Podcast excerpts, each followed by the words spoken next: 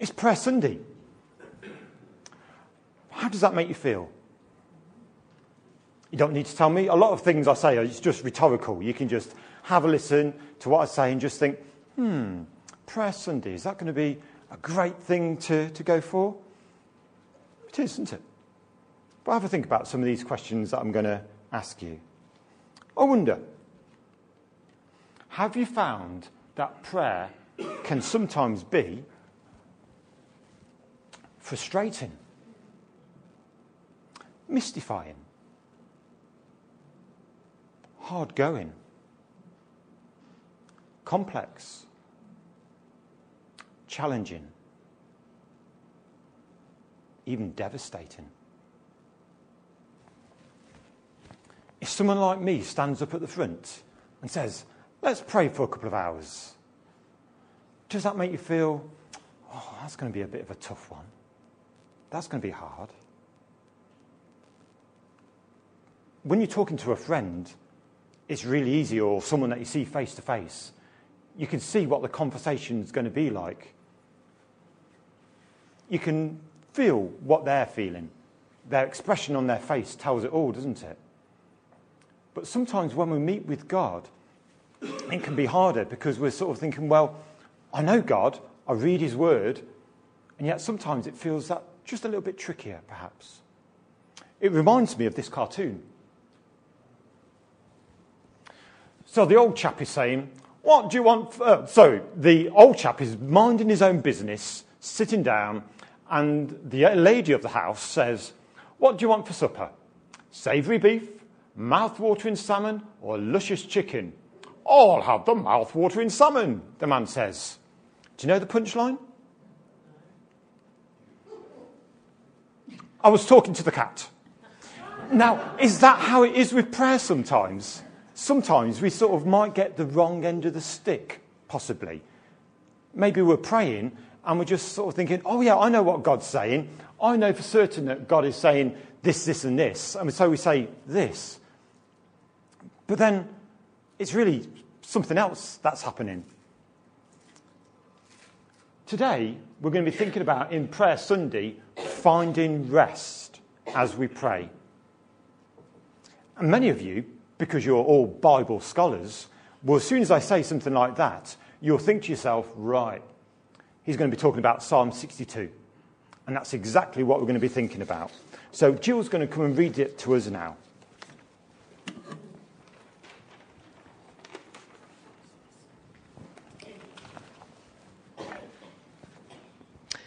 Psalm 62 for the director of music, for Jeduthun, a psalm of David.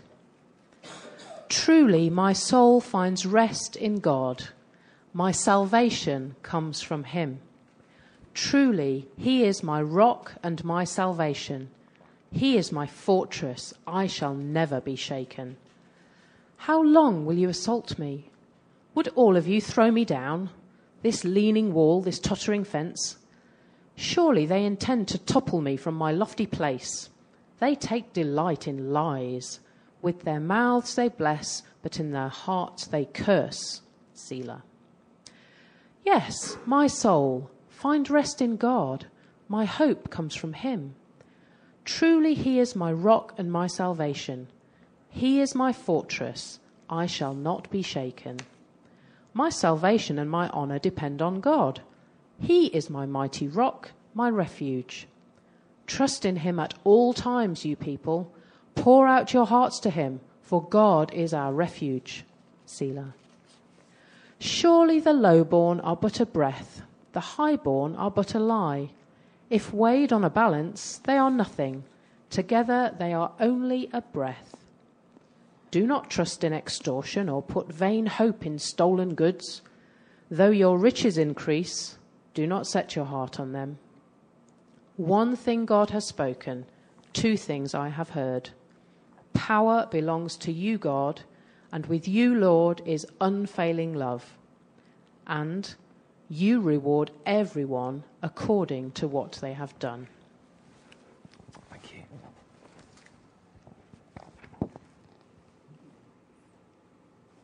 So this psalm is dedicated to Jeduthun, And reading through the different Psalms, you'll see that two other Psalms are dedicated to him as well. That's Psalm 39 and Psalm 77 as well.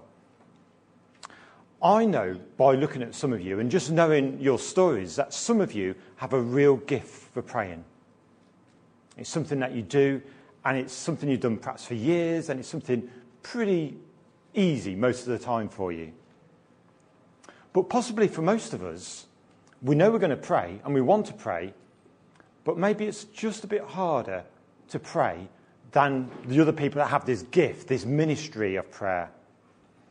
And so I've got some more questions to ask you. And they're rhetorical, we don't need to answer them out loud, but I want you to think about them. And you might sort of think these are really odd questions to ask on a Sunday morning when it's meant to be a prayer Sunday and I'm meant to be encouraging you to pray. But it's good to be honest and it's good to be realistic as well. So here's some of those questions. Is it sometimes easier not to pray? Don't answer, just think about it.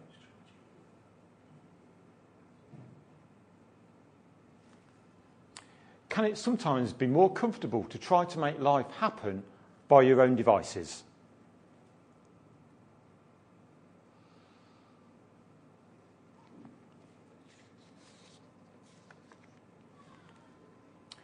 Is it possible to pray again despite being so long since you've done it before?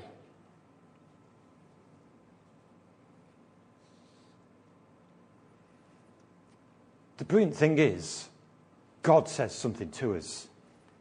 He says, to the hungry and to the thirsty, that's us, come.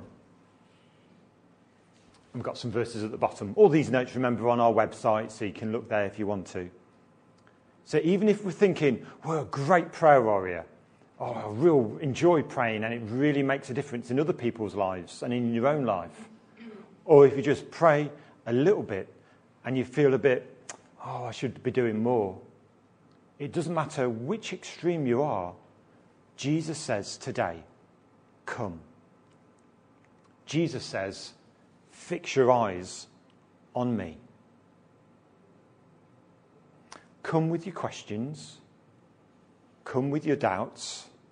Come with any hurts that you might have. Come as you are. But Jesus says, Come. And He's saying that to all of us today. One verse that Jill read that really stuck out to me was verse 8. And I've got that in two versions that I'm going to read to you. Verse 8 of Psalm 62. The Passion Translation says, Join me, everyone. Trust only in God every moment. Tell Him all your troubles and pour out your heart longings to Him. Believe me when I tell you, He will help you. Pause in His presence. And then another version, the Amplified Bible, it says, Trust in, lean on, rely on, and have confidence in Him at all times, you people.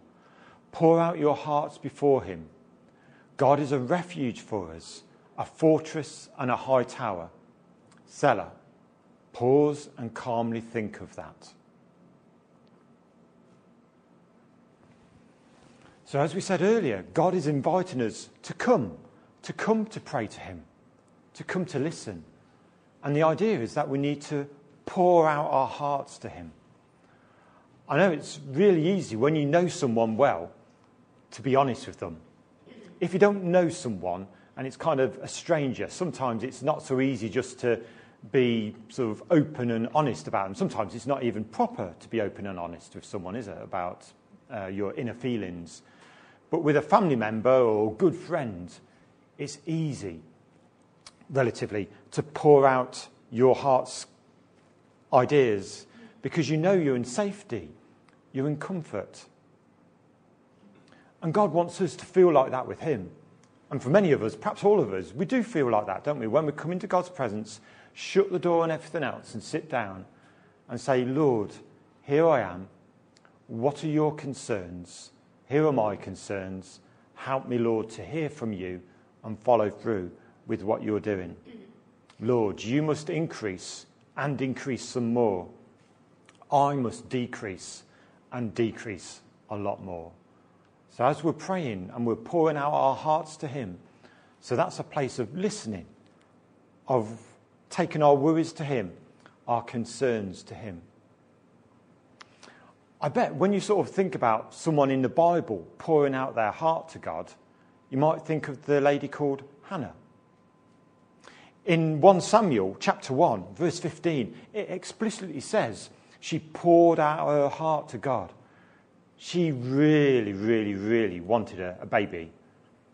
And so we know that from what was going on there, she was heartfelt in her longing for that and talking to God about that.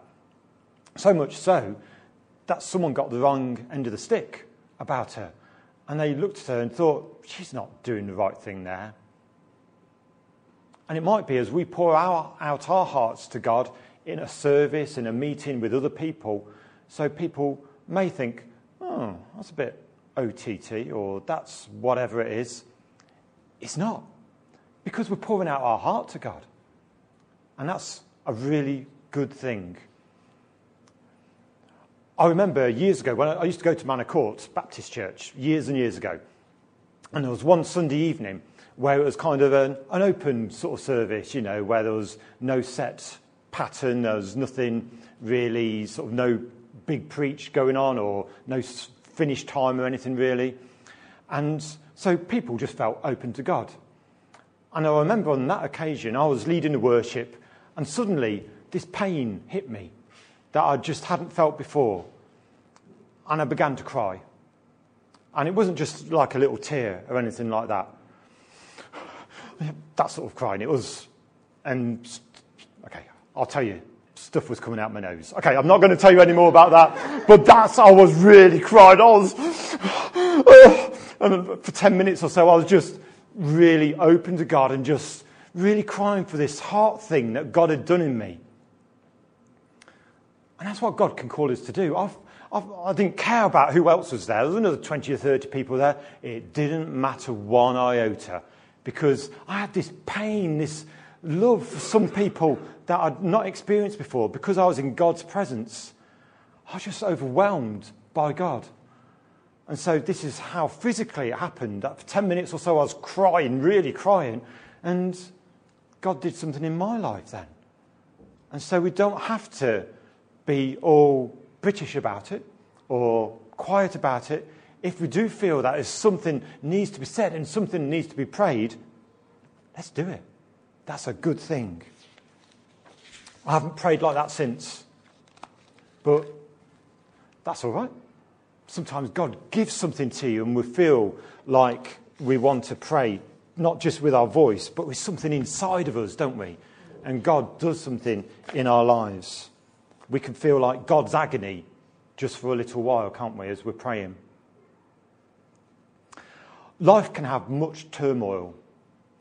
Some things are unexpected, aren't they? Some things just hit us and we don't expect them at all.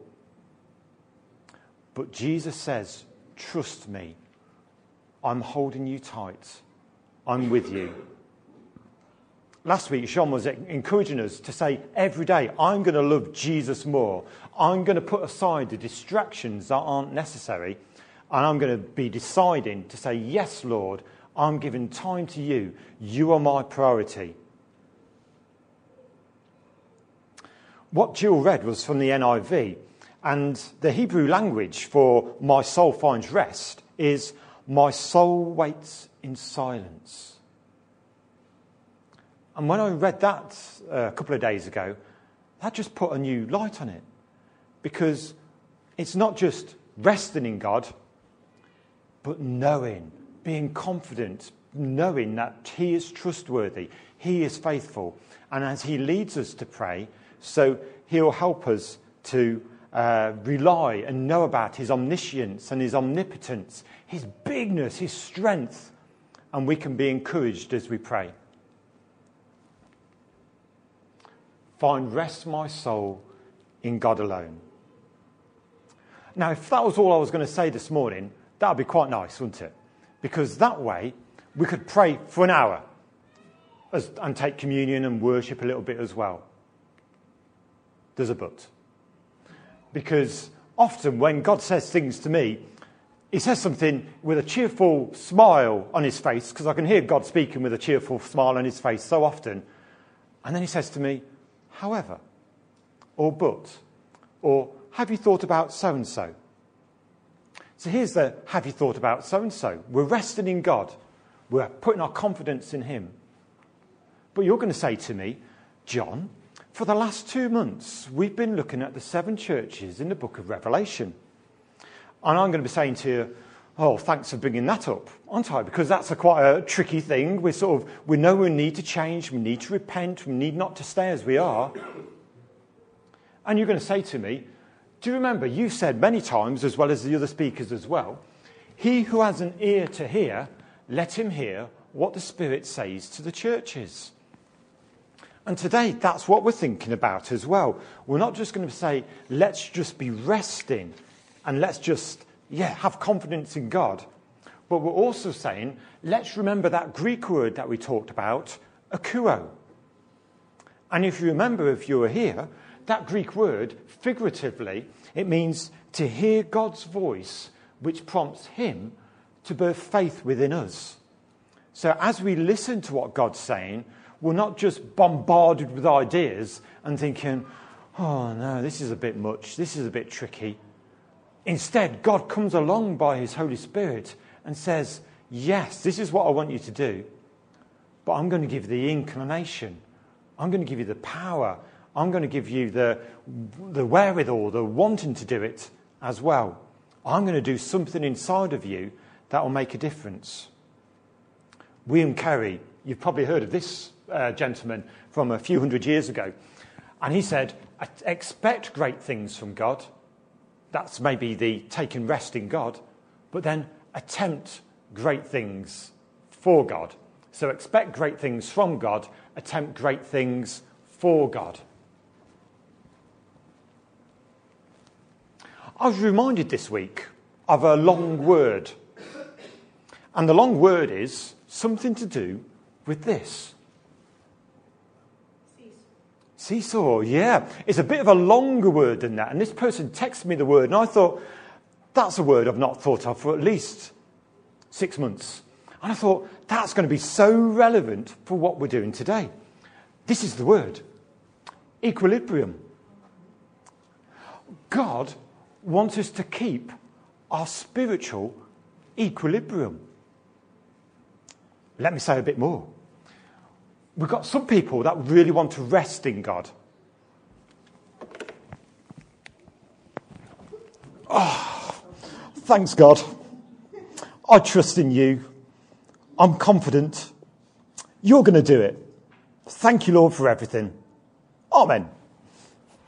And then they get up and everything's fine and they just go about their business. Some people, oh, it's just gone. There we go. Some people strive for God. Do you know about what's going to happen tomorrow? Do you know Jesus is coming soon? Do you know this? Have you heard about this? And they're striving and they're doing all of this. God wants us to do both. God wants us to put our confidence in Him, but also not just to say, Thank you, Lord, it's all in your hands, brilliant. But He wants us to go out to do things in His strength and His way so we know that his name is honoured and his kingdom is extended. So I wonder how your equilibrium is doing today. How is it being balanced? Have you got the confidence in God? Have you got the resting idea? And have you got the striving, the doing things for God as well? Remember, resting in God isn't doing nothing. Resting in God is doing a lot for God and for others as you are confident in Him and trust in His faithfulness and His love. In other words, resting is an active term, not a passive one. It isn't just lying down and let God do everything. It's saying, Lord, here I am, wholly available to pray, to do, to listen, to, to do whatever you're asking me to do as we're resting in God, it's not having a spiritual 40 winks. It's saying, Lord, I'm going to listen to what you do and then put my shoes on and get out and do what you're asking me to do. Psalm 42, verse 1, many of you will remember it. As the deer pants for the water. In one translation, it says, I long to drink of you, O God, drinking deeply from the streams of pleasure flowing from your presence. My longings overwhelm me for more of you. Overwhelm. We can say, Lord, please overwhelm me with your love for others so that I can fellowship with you and tell people about your love for them. You probably remember Matthew 6:33 as well. Seek first the kingdom of God. In one, de- one uh, translation, it says this is the message steep your life in God reality, God initiative, God provisions. Don't worry about missing out. You'll find all your everyday human concerns will be met. And I really wanted to make sure I got the word steep sorted out in my mind. So, a definition of steep is to saturate with or subject thoroughly to some strong or pervading influence. So, God is saying, saturate yourself, be subject thoroughly to God reality, God initiative, and God provisions. In the Amplified Bible, same verse, Matthew 6:33, it says, "But first and most importantly, seek aim at, strive after his kingdom and his righteousness, his way of doing and being right, the attitude and character of God. And all these things will be given to you also. And so it is, it's not just saying, Lord, I'm going to rest in you, doing little, but knowing that you've got it all sorted. But it is saying, Lord, today I'm choosing your way, just like Joshua did. I'm going to choose a way and your way and put away all these other things that don't matter at all. God doesn't tell us to stay in this building or in our homes, to stay in like a fortress, like we were reading in the psalm. God says, go out, pray outward, live your life outwardly to other people. There we are. There's NCF. Can you see where NCF is? Just about. And you know, we're so blessed by having so many nationalities coming into us, and it really changes us and makes us aware of other things that God is doing. That's a real blessing. We're so blessed, so fortunate because of that. So here's where some people have come from. Now, of course, I could have put Europe on as well, but then the map would have needed to be massively bigger. So, all these different places, we are so grateful people at the moment or in the recent past have come from these sort of places and they're influencing us. I wonder if all these people are coming in to help us and encourage and to serve and serve the Lord, where are we going? Where will the God given aching you have take you? maybe God, even in the last few weeks or even today, has just put something on your mind or in your heart, and you just thought, I've never heard of that place before. Or, oh, that people group, I was interested in those 20 years ago, but I've not thought about them since. Maybe God is whispering something into your heart today. So you don't stay in an eating in bed with, but you go out and do something. Now, of course, various ways of doing this. We could go out through prayer. And we can go out, in my word, with our physicalness. We can go out just going out to a country, or going out to a town, or going out to meet people. God is calling us not just to rest in Him and say, Thank you, Lord, but to go out, to be praying, to be encouraging others to pray, and to worship Him with others as well. So we might go a long way physically, or we might just go over the border into Leicestershire or to Staffordshire. But God is definitely calling us to meet with Him. Resting is about being confident in God and His faithfulness and His trustworthiness. Now, here's a question I would like you to answer out loud. Okay? have a think about it. There is a right answer and there's dozens of wrong answers. All right? So have a think about it first. Don't just say the first thing that comes into your mind. In Nuneaton and Bedworth, who are the most uh, powerful people? Don't think about it too long, otherwise it'll be a long gap on the, on the sort of uh, on the recording. Who are the most important people? Sorry, who are the most powerful people in the Nuneaton and Bedworth? Go on, give me some answers now. Has anyone got a gold star for Jeff? Because that is the correct answer. I thought you might say, oh, it's the mayor, oh, it's the county councillors, oh, it's the borough councillors, oh, it's blah, blah, blah. We are the most powerful people in this borough. We are like a power station for this town. We can change a lot through listening to God and doing what God says. We can make a tremendous difference because we, all of us, have a look around, because then you'll believe it, we are the most powerful people in this borough. God is good, isn't he? Here's a quote from Justin Welby. When the church is working, it is the most mind bogglingly, amazingly, extraordinarily beautiful community on earth it heals, it transforms, it loves, and it changes society. And it's definitely true. Definitely. It's not us, but it's God working through us. Christ in us, the hope of glory. We are the most powerful people in this borough. We can see a lot of change happening to the town because of our prayers to the Almighty and magnificent God and listening to Him and doing what He wants us to do. So, are we keeping a spiritual equilibrium?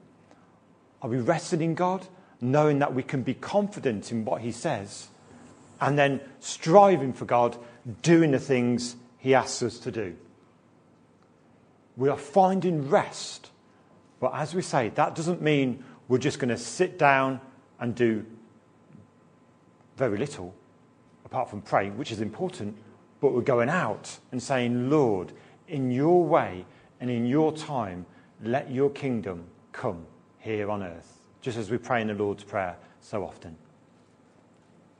So, we're going to be doing a lot of praying in a few minutes. We're going to be singing a little bit. We're going to be taking communion as well, remembering the Lord's death and resurrection. But we're going to say, Yes, thank you, Lord, for your rest that you give us. Our confidence can be in you. Thank you, Lord, for your word to us. So let's just pray, and then we'll sing, and then we'll do a little bit of uh, exciting us to pray. Lord, we are thankful that we can rest in you. We know, Lord, not just through reading the Bible, but Lord, we know from our own lives and knowing other people's lives, that you are alive and active. Thank you, Lord. Lord, help us to play our part. Help us to know that we can rest in you, that our confidence can be in you. Because, Lord, we know that you are a true God and that your word is true and never fails us. Thank you, Lord. Amen.